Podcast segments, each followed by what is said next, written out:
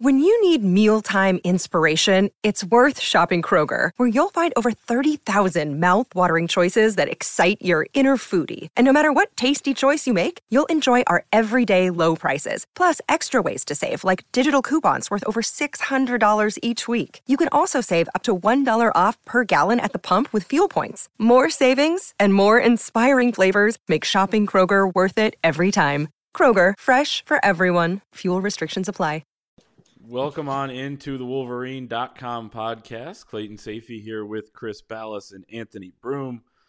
Back at it, talking some Michigan basketball, some Michigan football. We'll do a little NFL draft cleanup after uh, five guys picked, another six uh, undrafted free agents, so taking their shot at the next level. Uh, but we'll start on the basketball side of things with uh, you know some roster movement over the last week, really since we recorded. You have Michigan, as we talked about last week, bringing in Princeton guard Jaelin Llewellyn. Uh, he was on his visit when we recorded a week ago and was looking like it was trending in that direction. They closed the deal there, so he commits, uh, and he will be a grad transfer guard for the Wolverines. One day later, Frankie Collins, uh, who's going to be a sophomore point guard, transfers out of the program, and that's basically your your one for one transfer portal uh, Collins now uh, committed to Arizona State, but um, yeah, that that whole thing very interesting. Uh, Llewellyn was coming in. That was some competition for Frankie Collins, and it looks like he wanted to find some greener pastures elsewhere. That's exactly what happened. And uh, to be honest with you, and speaking to some people close to the program, I think they're okay with the trade to be honest. Uh, it's like, uh, and and you know, everybody was panicking and, and saying, "Wow, you know, how do we lose Frankie Collins?" And and my rebuttal to that was, if you were looking through the portal and you were looking at guards and you were looking at numbers and forget the names, if you saw a guy in there with Frankie's numbers, shooting 16% from three and 44% from the free throw line as a point guard, you'd say, "No way!" Right? Wouldn't that be your first? Uh, impact your first reaction would be to say, yeah, why would you want a guy like that? Now, granted, he does some other things. He can get to the rim. Uh, he could be a great defender, but you need you need guys around Hunter Dickinson that are going to spread the floor a little bit, and I think Llewellyn is that guy. Uh, you, they are bringing him in to be a point guard and speaking with people close to it, so it'll be him, Doug McDaniel. We'll see how the rest of the roster pans out, but if Moussa Diabate and Caleb Houstan both come back, and I think that's a big if. I think Diabate, in my opinion, would probably be leaning towards staying in the draft. Then I think your roster's set. Otherwise, you go and say, okay, do we go and get a Pete Nance? He's he's not coming. Uh, you know, I think you'll go out at that point and get another guard slash wing. Terrence Shannon would have been perfect in that role, frankly, but uh, that didn't happen. He's going to Illinois, so that's where we stand today, and be very interesting to see how that roster comes together. But the biggest the biggest piece of the puzzle, guys, is Hunter Dickinson. You build around him, uh, get some guys that can shoot, and then you're gonna be you're gonna have a pretty darn good basketball team. Yeah, with so much focus now on given that it is, I mean, these are Hunter Dickinson words. Uh, transfer portal and NIL has kind of made this the wild, wild west, and everything is kind of year to year and and sort of free agency like now. So with Hunter Dickinson coming back, you look at the one for one trade off of okay, one year of Jaelin Llewellyn um, measured up against what you could have gotten uh, potentially out of Frankie Collins, I think you take that trade. Um, you know, I've, I've seen people say, was it really worth it? It's worth it if you get you make another tournament run next year with Hunter Dickinson at the helm and, and all these other guys around him. So again, uh, my understanding and speaking to a couple people on it is that Frankie Collins wanted to go to the NBA or wants to go to the NBA after next season. Obviously, there was going to be some competition at Michigan for him to even start. Some guys stay and embrace that. Other guys head for greener pastures. And, you know, you wish him the best at, uh, at Arizona State, but I don't think Michigan is losing out in this deal. Uh, you know, when you bring in six guys, I think that was a six man recruiting class last year. Some chances are the way things are now, not all of those guys are going to stay. And competition is going to either sharpen your roster or chase guys away. So it went the other way for Frankie Collins. I think that uh, you know I, I, still think the bones of a good basketball player are there, but um, like a lot of these freshmen this past year, this freshman class just weren't quite ready yet for the big time. And I think that some of the early season frustrations with the basketball team were because that freshman class just didn't quite have it, didn't quite have it. You know whether it was in their chest or, or how they performed on the court. Um, so you move on and, and you wish everyone the best. But I think this worked out for Michigan. And um, the interesting thing about it is that these two teams, Michigan and Arizona State, that is, they could play in Brooklyn this year uh, in that Legends Classic if the schedule breaks the right way. Also, VCU, who has Zeb Jackson and Brandon Johns, also in that um, that preseason tournament or that non-conference tournament field. So a lot of juice here. Like I said, um, you know, Michigan is not always 100% involved in the the free agency that is the transfer portal, but this one I think uh, you know we talk about the guys that fit. Jaelin Llewellyn's is is almost a a 40 point per, uh, 40 percent three point shooter. Uh, I think that you know, I there was a chance that him and Frankly Frankie could coexist alongside each other. Llewellyn kind of sliding over to that Eli Brooks role, but he's your point guard now, and I think when you look at how Michigan's had success there with Mike Smith, with DeVante Jones. Uh, this is another addition where this guy probably isn't going to be the guy that leads your team, but he's going to be a pretty good piece, uh, supplementary piece to what you already have on the roster. So uh, Llewellyn's a good ad for them, and I think again when you go back to the one for one swap, I think this is a good one for Michigan. And Clay, what are those three words that Juwan always uses when he's comprising a roster? How'd you know that was the next thing I was going to say? For competitors only. Uh, exactly. You know me too well, and and you're right. I mean, if you're not willing, like Juwan Howard has to do, and his staff has to do what's best for the program, and they had a spot open, you know, potentially there, um, you know, where they can make things work with the numbers. You see a guard that has interest in you, you have interest in him.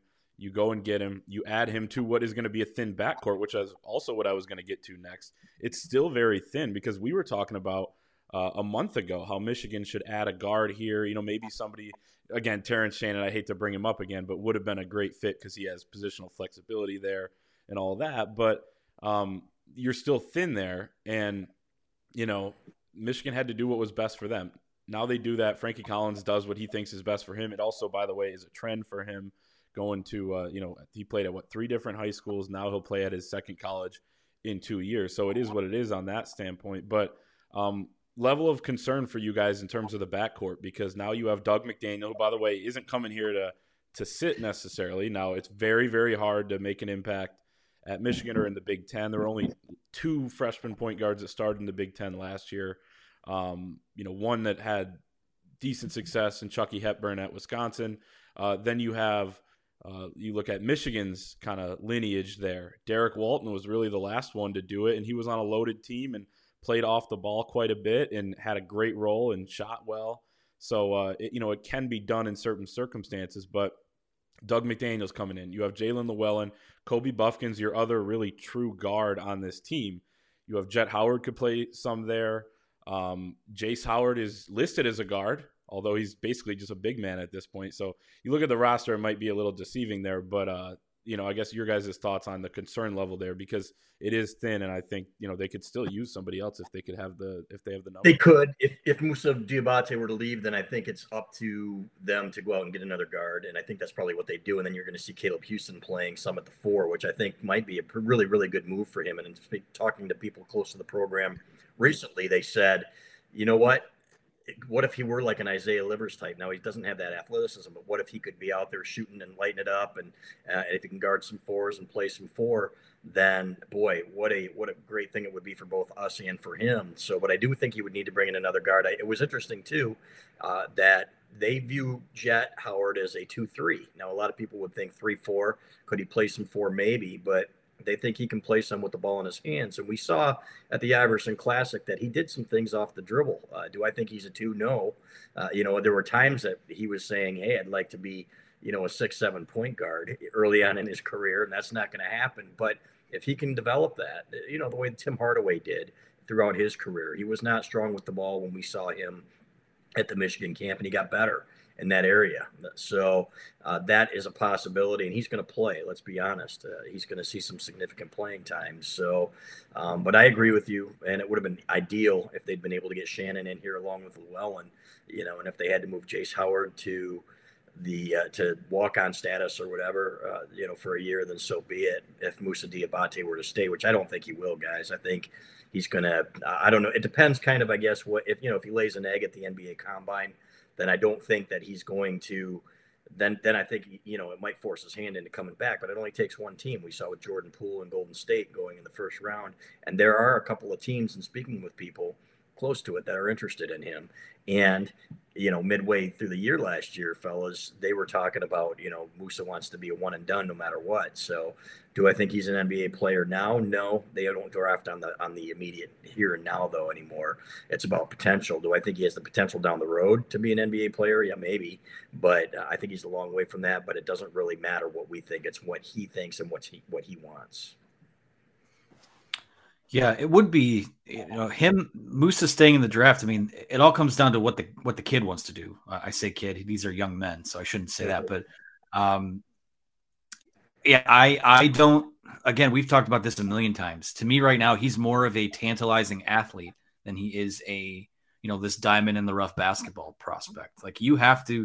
There is so much improvement that needs to take place, and I guess if someone's willing to take him high enough, then you have your answer. Um, you know, the NBA is is pretty patient with those young guys, especially if you have the type of athleticism that he does. But when you look at this roster, I'm with you. I mean, if Caleb Houstan can come back and put on 10, 15 pounds of muscle, I think all of a sudden you're looking at a guy who I think can hold up a little bit, uh, probably a little bit better on the floor. I don't know if I necessarily want him, you know, defending out on the wing uh, as much. I, I do, I do like the potential that he could bring if he just puts a little more muscle on it and slides down to the four. But yeah, Terrence losing out on Terrence Shannon obviously was hurtful, and there were a ton of reasons for that.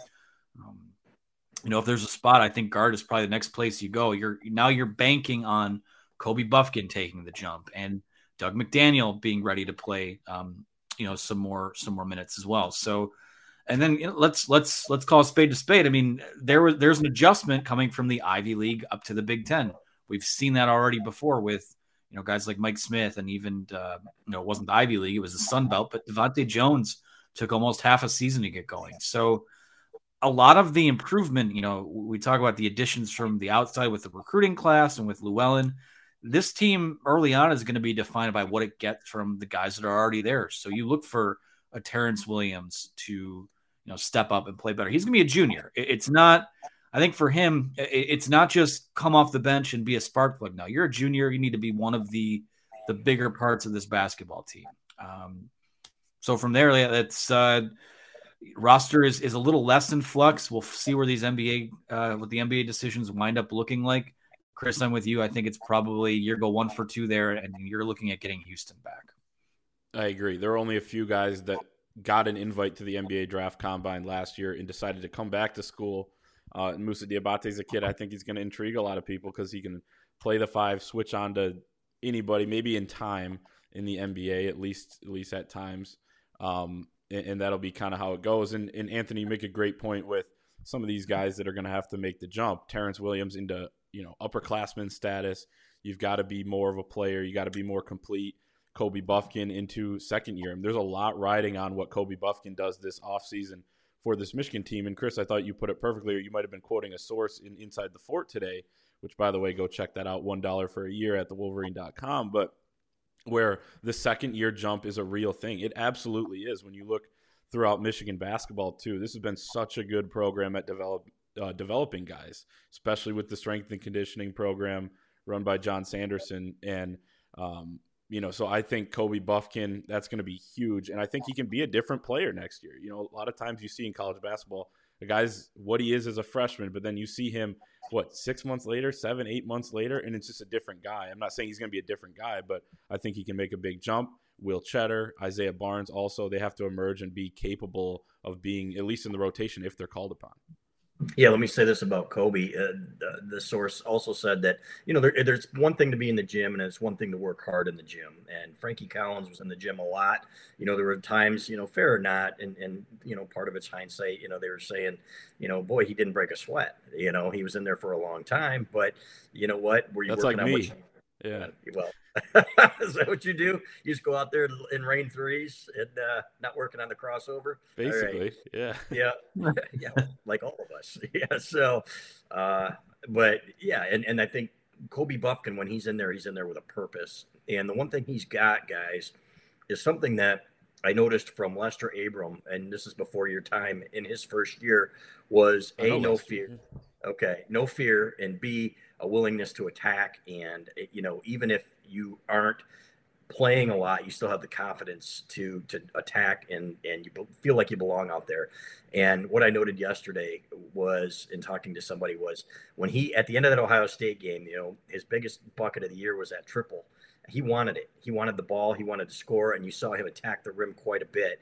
So he's got that quality, that no fear quality. Now he just needs to be better at just about everything else, frankly, including defense. He was lost last year at times, and that's why he didn't play as much. When people were asking why isn't Kobe Bufkin playing, well, in speaking to somebody on the team, they said 98 times out of 100, Eli Brooks is out there doing the right thing or in the right spot, and Kobe Bufkin maybe 50%. So you can't throw away five possessions in a really good game, a really tight game, where okay, if we can play Eli Brooks 40 minutes, we're going to play Eli Brooks 40 minutes. And guys, they're going to miss him.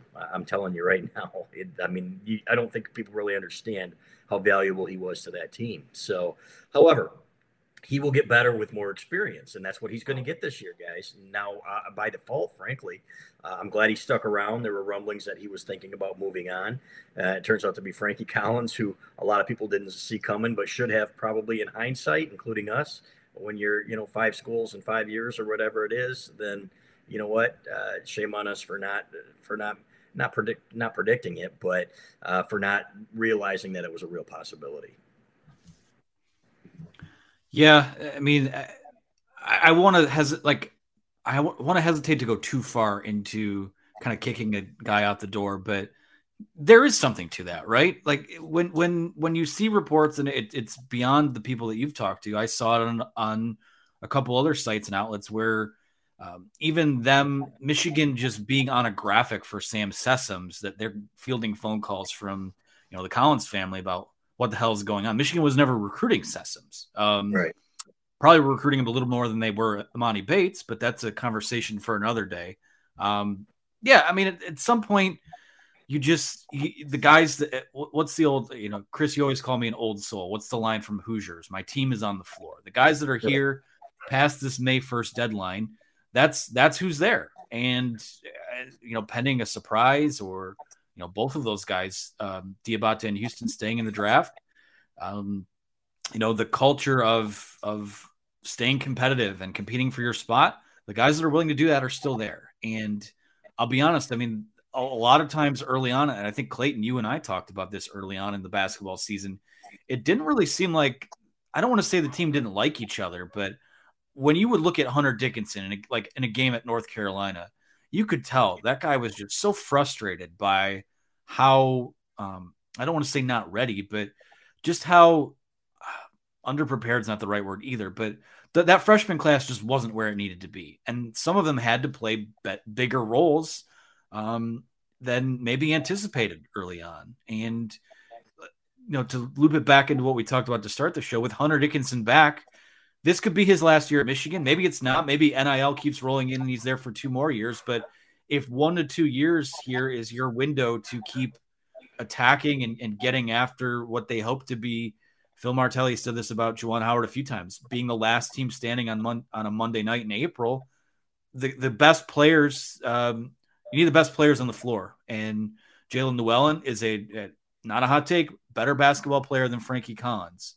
Um, Caleb Houstan, if he comes back, to me, has a higher ceiling than you know starting Terrence Williams at the four would be, or you know throwing Jett Howard. I mean, I think Jett Howard's very good, but I think if Caleb can take the strides that and be the player that they thought he was when he was coming in, all of a sudden that's another guy. So, like I said, I think it all it's been kind of crazy, uh, especially on the message board in you know with all the stuff in the inside the forts. But I think that we finally the dust is settled, and, and we'll see who comes back. But I think the bones and the foundation for a really really good basketball team are here. Not just a make tournament see what happens, but a top four team in the conference and a team that cannot just get to the second weekend of the tournament, but make noise when they get there. Definitely. And there's a lot riding on Caleb Houstan, what he does if he comes back, too, how much better he is. Uh, let's talk real quick before we end with a quick take on the NFL draft. Uh, just with the football side of things, with the portal, it, you know, things have been kind of quiet, but we get the questions, you know, on a daily basis. Is Michigan done in the portal? There's still a lot of guys in there. Um, they could use probably some help at different positions. You always can. uh, especially if you can get a guy in and if he's capable. Uh, Chris, anything on that front that you want to add? Yeah, there's one. Uh, they're, they're still looking for another defensive lineman, and it's very interesting to me because there are a couple guys that are uh, certainly worth pursuing.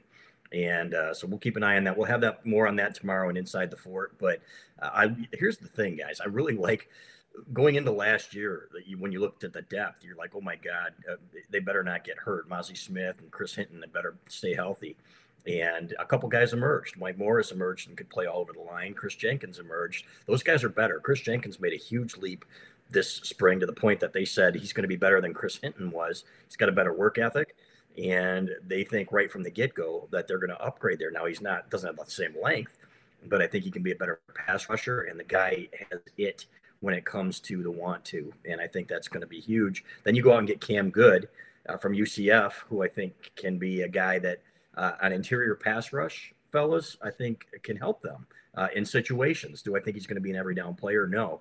I think he's probably about six feet tall, uh, you know, and he kind of reminds you of Rob Renes in there, but he's got the get off of a Maurice Hurst, maybe not to that level, but that's the kind of player he is. So I think he's going to help. So it was interesting to me, especially uh, when it comes to pass rush and, and how, uh, you know, I want to see who it is, uh, and we will talk about this again tomorrow, but I think it's going to be somebody with uh, who can rush the passer uh, and somebody with great upside. And uh, so stay stay tuned on that one.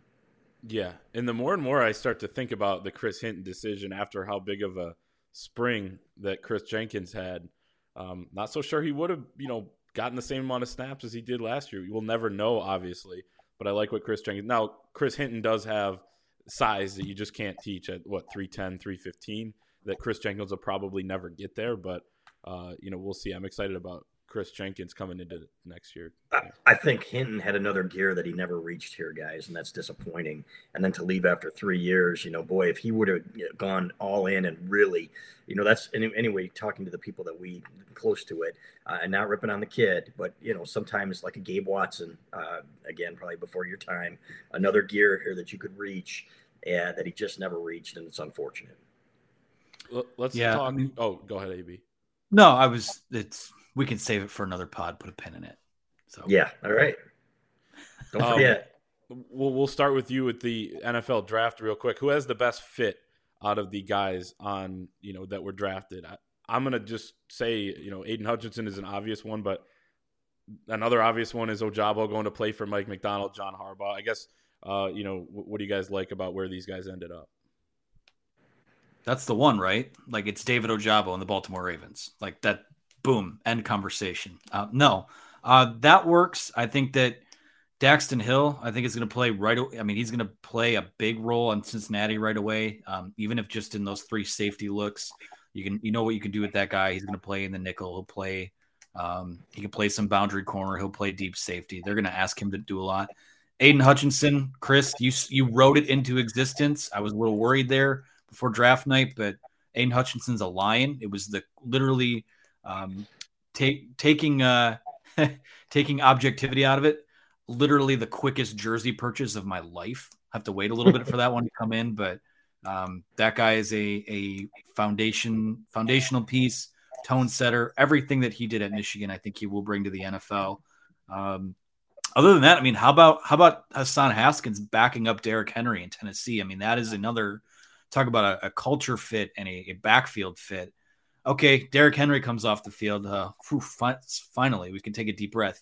Then you have this freight train that's coming right after you. Who he's not Derrick Henry, but man, he he runs so hard, and and those guys hit a little bit harder at the next level. But I think Hassan will be just fine there. So those are the ones that stuck out. Um, again, Andrew Stueber of the Patriots, Michigan guy, Patriots should should just always kind of pencil one of those guys in. So the one thing I'll say is that all of these guys that got drafted, there were five of them. Um, to Michigan, to the Michigan players' credit, and it's not like they don't have any control over this, but I feel like those guys over the last couple of years have all gone to places where I think teams can use them and and they'll be pretty successful there. And a lot of them have gone to winning teams too. So that's that's pretty cool to see.